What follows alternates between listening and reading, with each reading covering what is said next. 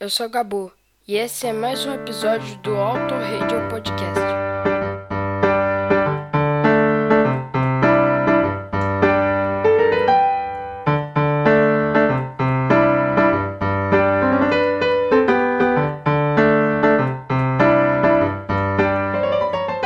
Sobe o som ouvinte fiel, porque esse é o Auto Radio Podcast e hoje nós perguntamos e respondemos qual a relação entre uma aposta envolvendo lobisomens e uma resposta a uma acusação leviana de racismo. Isso e um pouco mais logo após a vinheta do Under the Covers. Vai, Flashbackson, solta a vinheta. Cara, vinheta? O que, que é vinheta? Não sei vinheta, não. Como assim? Não tem vinheta? Não, não, não. Aqui nunca teve, não. Ah, Ah, sei lá então. Faz qualquer barulho aí pra gente começar.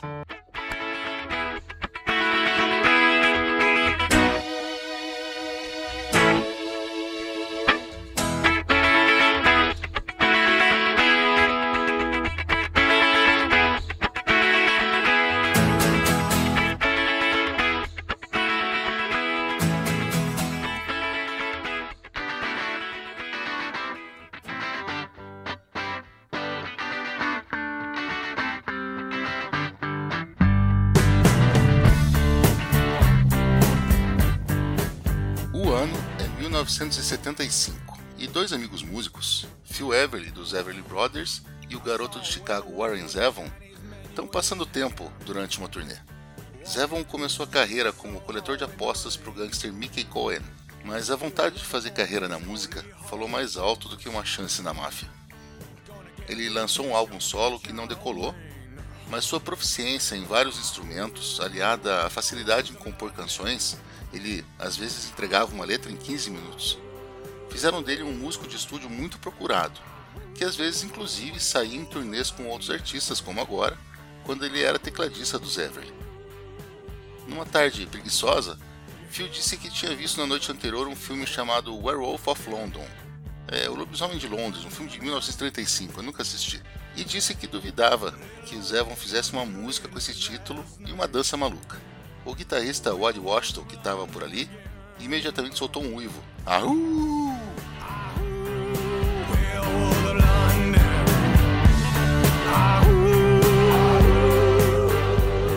E logo eles tinham uma letra nonsense com uivos no refrão e um riff pegajoso. A primeira frase foi considerada depois a melhor abertura de uma música de rock no concurso da BBC. Eu vi um lobisomem com um menu chinês na mão, andando pelas ruas do Sorro sob a chuva. Mas tudo ficaria só com uma piada se a esposa de Zevon não tivesse tomado nota da letra e mostrado para um produtor um tempo depois. Ainda assim, Warren não botava fé naquele pastelão e só foi convencido a gravá-lo três anos depois como um, filler para o seu álbum Excitable Boy. Ele inclusive ficou bastante contrariado quando a gravadora resolveu lançar Werewolves como o lado A do single, mas a música estourou rapidamente e chegou ao número 21 da Billboard, ficando seis semanas no top 40, a única vez que Warren Zevon conseguiu chegar àquelas alturas. Ela foi gravada como cover por vários artistas, inclusive Adam Sandler, que você está ouvindo ao fundo, apareceu no filme A Cor do Dinheiro, do Martin Scorsese, e ainda é usada em eventos esportivos, como jogos de beisebol nos Estados Unidos. Um ano antes da aposta, em junho de 74, os reis do Southern Rock Lynyrd Skinner lançavam seu segundo álbum, chamado Second Helping, e uma música resposta que iria catapultá-los para a fama. Acontece que o canadense Neil Young havia lançado duas músicas em álbuns consecutivos, uma chamada Southern Man e a outra Alabama, ambas falando sobre o passado escravagista e racista do sul dos Estados Unidos. Nada que não fosse verdade, mas a maneira como ele escreveu as letras, se dirigindo a todos os habitantes da região de maneira acusatória e condescendente, como o próprio Young reconheceria depois em sua biografia, foi considerada ofensiva pelo pessoal do Lynyrd. E aqui eu faço um parênteses para lembrar que a história sempre se repete. Recentemente, tivemos o retorno da categoria automobilística norte-americana por excelência, a NASCAR, e uma polêmica. Em junho, agora de 2020, na véspera da prova no Talladega Super Speedway, em Lincoln, no Alabama, foi encontrado um laço de forca na garagem do piloto Bubba Wallace, o único piloto negro da categoria e líder de um movimento antirracista que conseguiu, entre outras coisas, banir a bandeira dos Estados Confederados, o sul escravagista americano durante a Guerra Civil, de dentro dos autódromos. A notícia terrível espalhou-se como um rastilho de pólvora pelas redes sociais, com muitas personalidades postando seu lado do piloto e contra esse crime de ódio. Não demorou nem um pouco para ouvirmos opiniões que caracterizavam o Southern Man como um racista em geral, não deixando dúvidas de que basta crescer e viver abaixo da linha Mason-Dixon para que você seja uma pessoa desprezível. Menos noticiado foi o relatório final do FBI, que investigou a situação. O suposto nó de forca já estava na garagem pelo menos desde outubro de 2019. Ele não era dirigido e provavelmente foi utilizado para pendurar alguma peça de um veículo que competiu lá. Eu não vi absolutamente ninguém se retratar nas suas acusações aos sulistas. E antes que me entendam mal, o racismo ainda existe sim. É um problema e deve ser ativamente combativo. Não basta não ser racista, é preciso ser antirracista. São sim necessárias iniciativas que mostrem a toda a população mundial que a quantidade de melanina na sua pele não interfere em absolutamente nenhuma outra função ou órgão do seu organismo e que somos sim todos iguais. É muita burrice pensar que a cor de uma pessoa torna algo diferente de um ser humano. Assim como é igualmente burrice acreditar que todo um grupo de pessoas, seja reunido por gênero, idade, religiosidade ou endereço, pense exatamente da mesma forma. Não existe coisa mais estúpida e errada do que a generalização. E foi com esse sentimento que dois nativos da Flórida e um da Califórnia escreveram Sweet Home Alabama para dizer a Neil Young que o Southern Man não precisava dele por lá. Eles reconheciam o problema sim. Os Bulls, após falarem do governador, se dirigiam ao então ocupante do cargo, George Wallace, um defensor da segregação. Mas diziam que o Alabama e toda a região era muito mais complexa do que uma simplificação rasa. Ronnie Van Zant, o vocalista, disse: Eu acho que Neil Young estava atirando em todos os patos para matar um ou dois. Neil respondeu que suas músicas realmente mereceram aquele tiro, pois não foram bem pensadas e eram facilmente desconstruídas, e nem ele gostava mais do que ouvia lá. Foi na verdade uma não treta, com Van Zant inclusive adotando uma camiseta com a capa do álbum Tonight's the Night do Neil Young como uniforme recorrente para os shows dele. Enquanto isso, Sweet Home Alabama disparava nas listas de mais tocadas, chegando ao número 8 nos Estados Unidos e, ironicamente, ao número 6 no Canadá de Neil Young. Logo após o Turn It Up, um comando, uma ordem de Ronnie, começa o maior clássico da Southern Music, uma mistura de country rock com blues boogie, com pop radiofônico e uma alma gospel. Ela é tocada antes da bandeira verde nos eventos do Talladega Super Speedway está oficialmente gravada nas placas dos automóveis do estado e também apareceu em Hollywood, em uma cena icônica do clássico e maravilhoso filme B Con aquele com o Nicolas Cage cabeludo. E o que diabos essas duas músicas têm em comum? Esse não é o Under Covers, Valese? Pois então, escritas com um pouco menos de um ano de intervalo, as duas músicas têm uma progressão de acordes idêntica no riff, exatamente as mesmas notas, nas mesmas posições causando em você a mesma vontade de bater o pé e abrir um sorriso. Então uma é cover da outra, certo? Não, não é bem assim. No riff de piano de Werewolves, a nota tônica é um sol, enquanto na guitarra de Sweet Home ela é um ré. Tem ainda outras tecnicalidades a respeito de acordes subtônicos e subdominantes, mas eu não vou fingir aqui que eu entendo disso. Se alguém quiser nos explicar, é só escrever pra gente.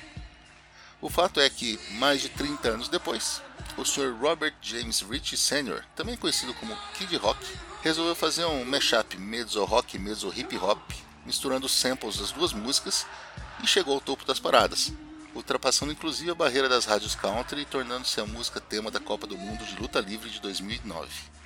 Só não conseguiu entrar em nenhum filme digno de nota ainda. Esse é o Outrage Podcast, que está no www.outragepodcast.com.br no Twitter e Instagram como arroba Podcast. E eu sou o Valese. Você me encontra no Twitter arroba e escrevendo sobre nossa outra paixão, o automobilismo, no Boletim do Paddock. Prometo que volto a qualquer momento para falar de rock e subverter as regras do Under the Covers com vocês. Para finalizar, é claro que vão tocar as três canções. Flashbackson, por favor, toca aí Werewolves of London, emenda com Sweet Home Alabama e depois mistura as duas em All Summer Long. Thank you.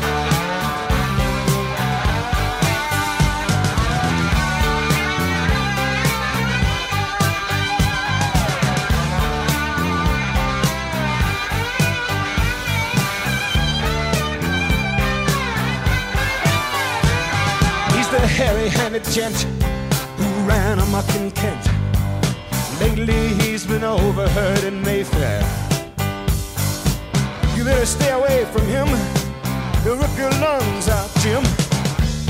I'd like to meet his tailor. Ah, werewolves of London.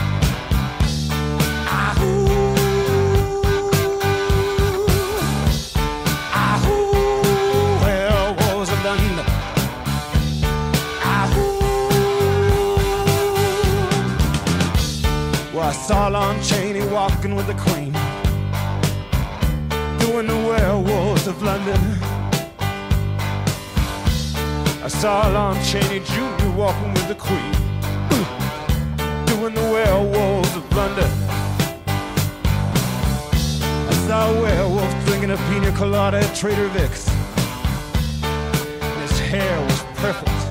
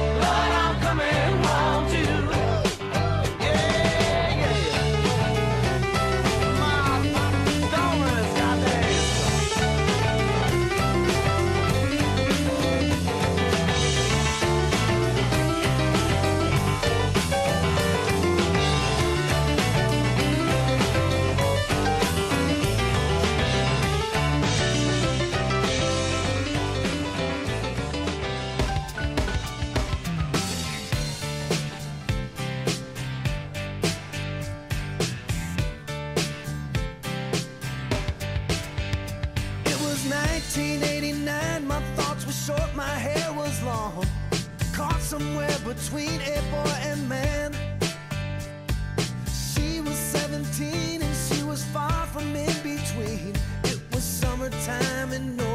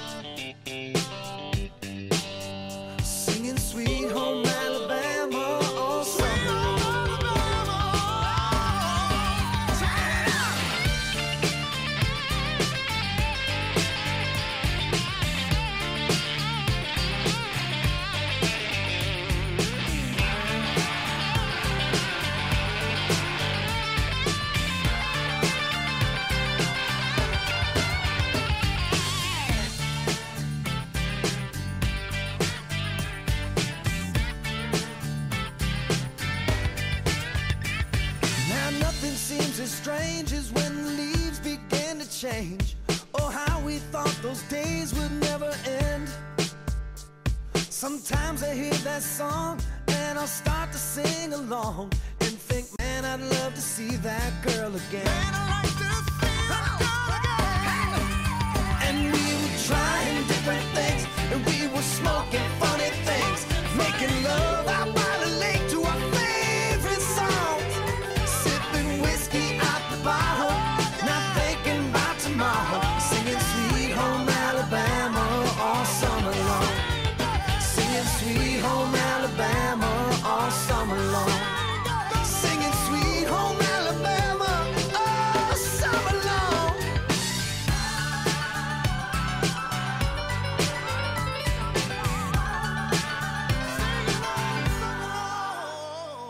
Esse foi um episódio do Alto Radio Podcast. Ahu, ahu, ahu, ahu. Tchau!